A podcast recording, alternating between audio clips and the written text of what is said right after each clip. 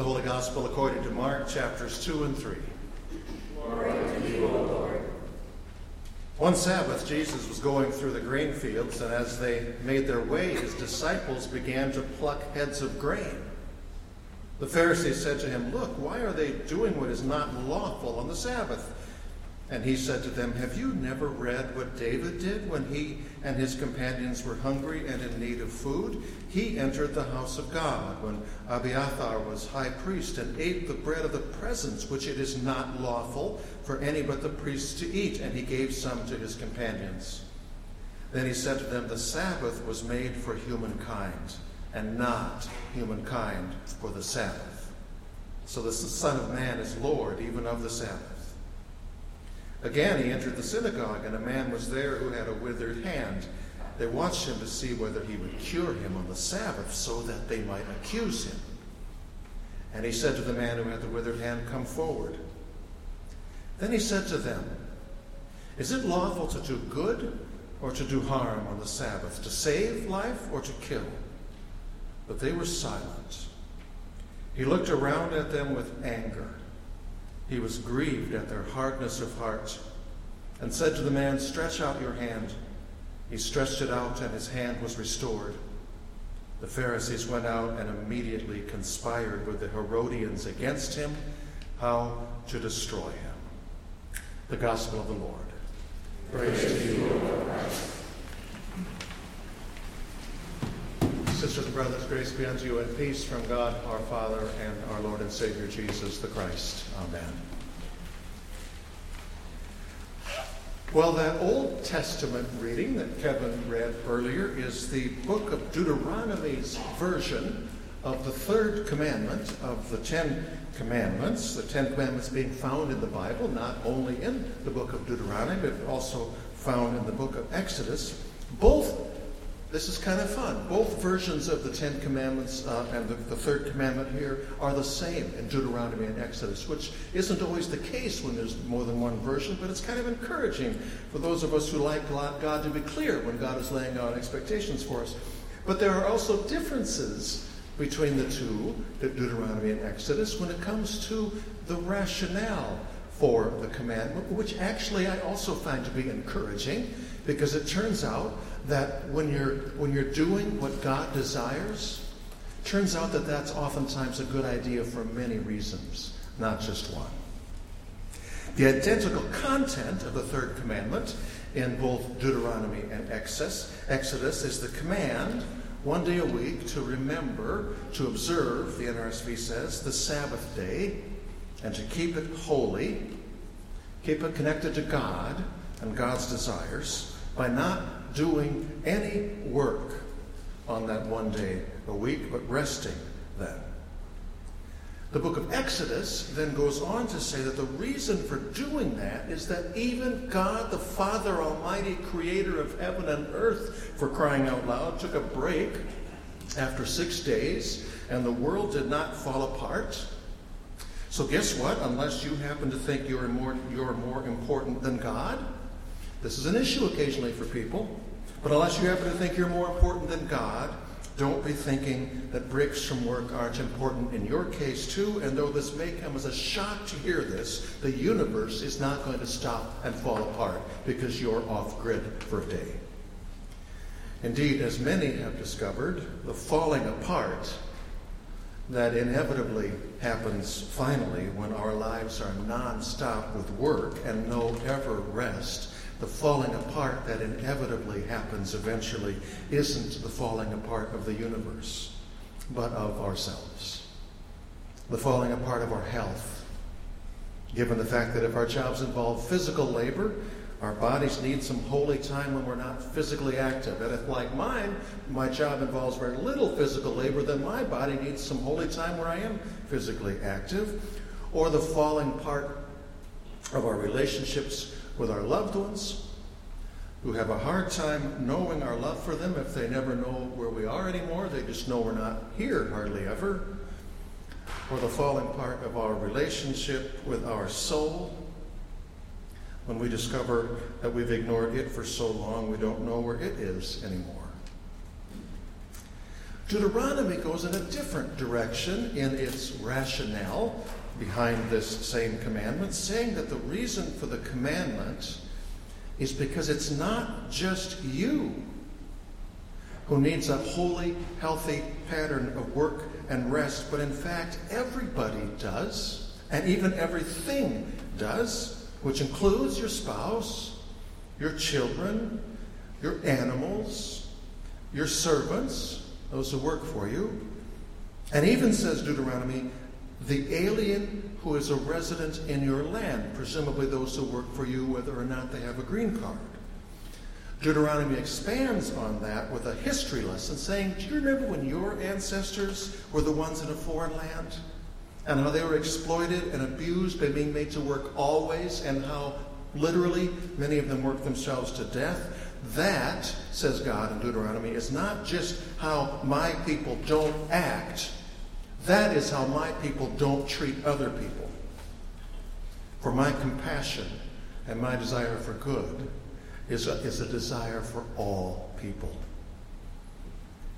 Exodus picks that direction up and goes even further a few chapters later, saying that it is not just God and you and all people and even animals that need to rest sometimes, but that is even true for the earth itself. Kelly Dunham did a presentation last year on the prairies, and this is he knows this thought, that even the earth needs a break sometimes. So the book of Exodus says that not once every 7 days, but in Exodus 23 it does say once every 7 years, let the land rest for a year. Don't plant anything on it. And what's more, it says if anything grows on it anyway during that time, don't go out and harvest it. Rather, allow the poor to come onto your land and harvest it for themselves, because without having any land, they may well need the harvest more than you do. Don't you hate it when the Bible seems to forget that God is a just take care of yourself capitalist? Now, in neither Exodus nor Deuteronomy, and you may have noticed this, there's really not a lot of religious talk going on in the rationale for this commandment.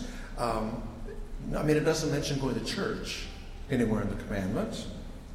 But it grows rather from something the God of the Bible apparently just regards as a natural fact, and that is that caring for yourself, as well as caring for others, as well as caring for the earth, is not done by working or always just never not working to provide for yourself, but is rather done sometimes by resting and encouraging and allowing others to do the same. That said, this is the third commandment, which, and you can probably do this math, means that it comes after the first and the second commandments. The first of which says, I am the Lord your God. You shall have no other gods before me, reminding you that God is God and nobody else is God, and that includes you, for God's sake. So remember that and stop running around acting like you're God.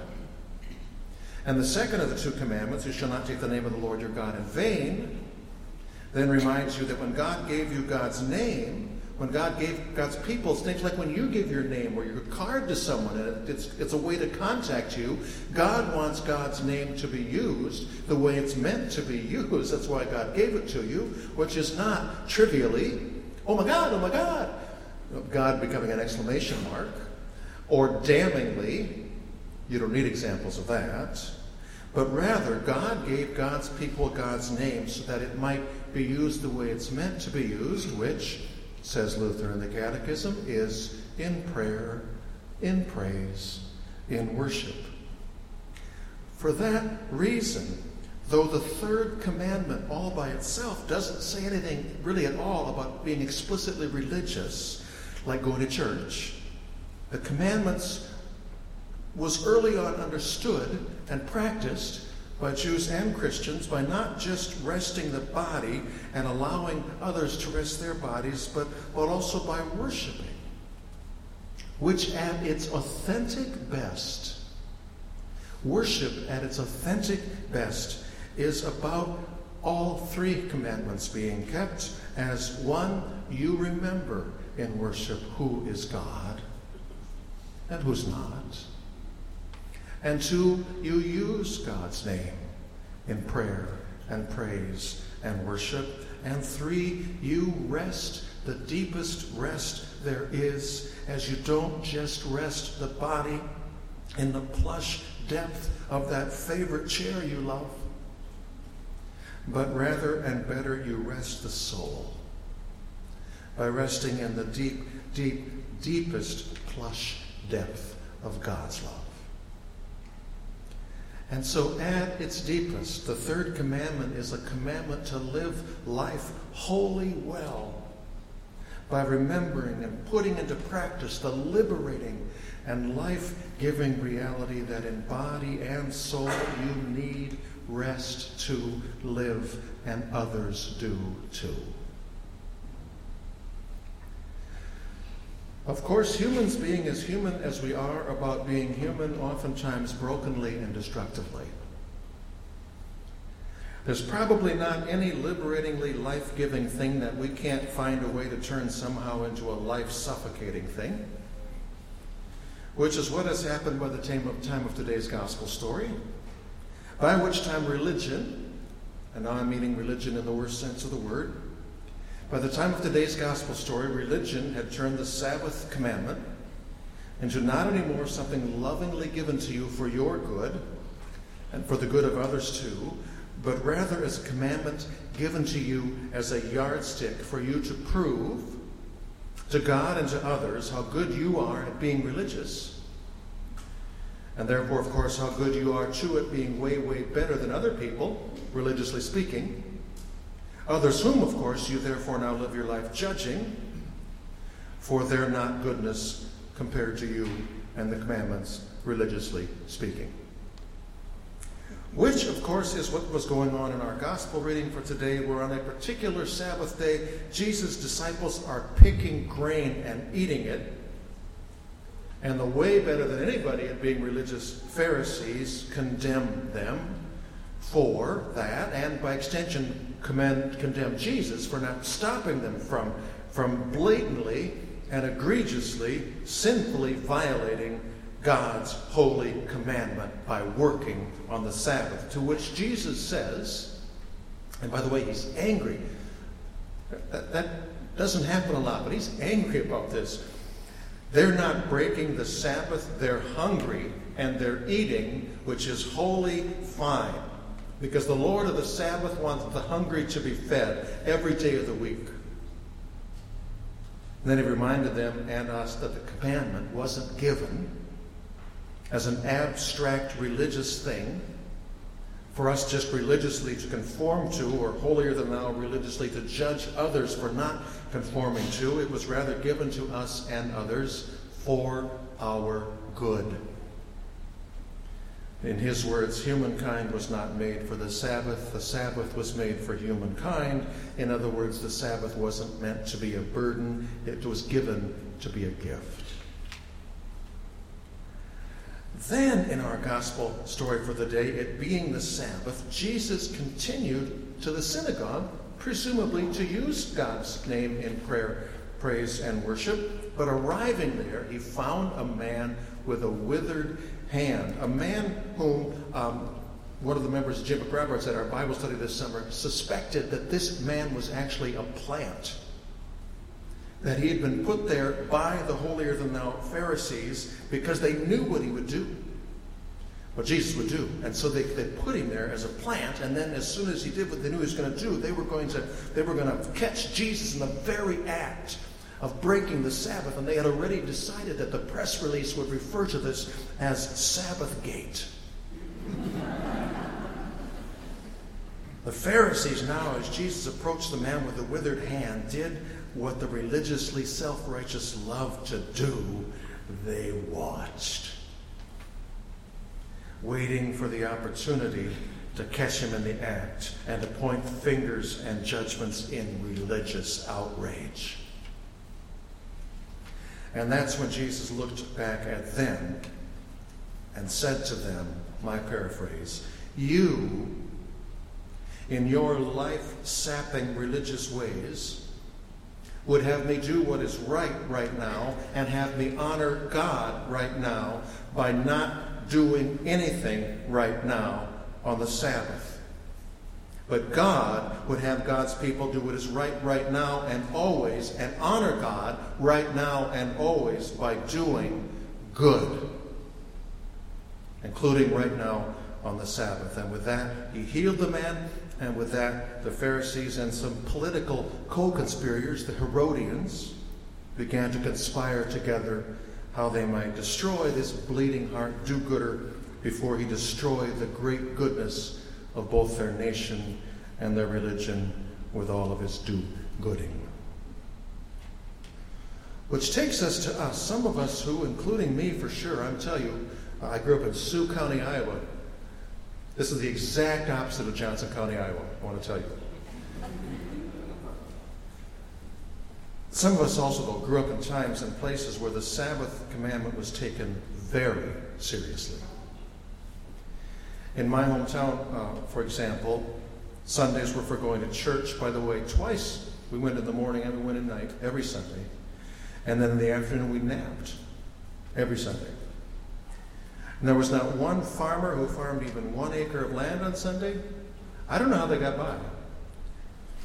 There was not one business that was open for 1 minute on Sunday. I do not know how these businesses made any money.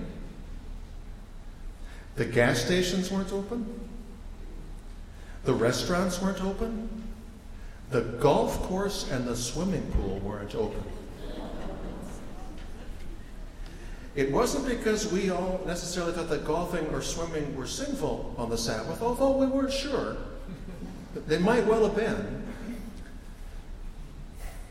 But we did expect that expecting others to work so that we could golf or swim was sinful. We all knew this. Now, by the way, I have a tea time this afternoon, so, times have changed. And some of those changes are no doubt for good, and the culture has changed, and some of those ways are surely for good. And I have since become a Lutheran, which has been really for good. People ask me why I became a Lutheran. If it's just making conversation, I'll say because I married one, which is how I met Lutherans, who I thought were a lot like Catholics, which was an interesting observation because I had never met a Catholic. But they dressed the way that I assumed Catholics dressed. But the actual reason that I became a Lutheran, when it got to the time where we were actually conversing about it, so theoretically I had voice. Although I should tell you, when my wife and I vote, if it's tied, she breaks ties. What I became a Lutheran for was because hanging around those Lutherans, it took me a while to give a word to what it was. I later learned the word. The word was grace. That's why I became a Lutheran. That there was just no deeper anything to rest in than the deepest depth of not rules, but of grace. That said, I wonder sometimes. I wonder if we've thrown out the baby with the bathwater. For I wonder sometimes when people talk about the pace of their lives, or sometime when my soul has talked to me about the pace of my life at certain times of my life, or sometimes when parents have talked to me about the pace of their children's lives and their family life, in which they can't only not all get to church together on Sunday morning, they can't even as a family even get together to all the other places they need to be too on a Sunday morning. And that's when I wonder sometimes about not just others, but our whole culture, including me, and all this change that I've seen. And what I wonder is if we haven't gotten so free from old-fashioned and legalistic constraints that we have in some ways become slaves again. And what we've become slaves to is our freedom. For free never to rest, body, mind, or soul, it's really quite easy never to rest. Body, mind, or soul, only to discover that this pace we've freely chosen has become its own kind of prison. Andre Chi writes of the time when he made a journey in the last century to the interior of the Congo, a journey on which his party had been pushing ahead at a fast pace for a number of days, and one morning when the Europeans were ready to set out on the next leg of the journey, the Congolese members of their party, who were carrying all the food and the equipment, were just sitting around the campsite, making no preparations to be getting going. And when they were asked about it, they said quite simply that they had been traveling so fast in the last few days that they had gotten ahead of their souls. And so they were just going to sit and wait for one day so that their souls could catch up to them. We can't turn the clock back, and I don't want to, but you know, sometimes in throwing out trash unselectively, you simultaneously throw out a treasure that was in the drawer or the box or the closet with it, like the treasure of a God who created us and who then rested. Not just to rest, but actually to enjoy us. And who calls us, not like we used to, those days are gone and gone for good, never to be returned to, but who calls us to return in the ways we can to living lives that are as good as they're meant to be, because busy all the time is precisely what you were not created to be. Sabbath, rest time, worship time. Do you have enough of that in your life? If not, is it maybe about time? Amen.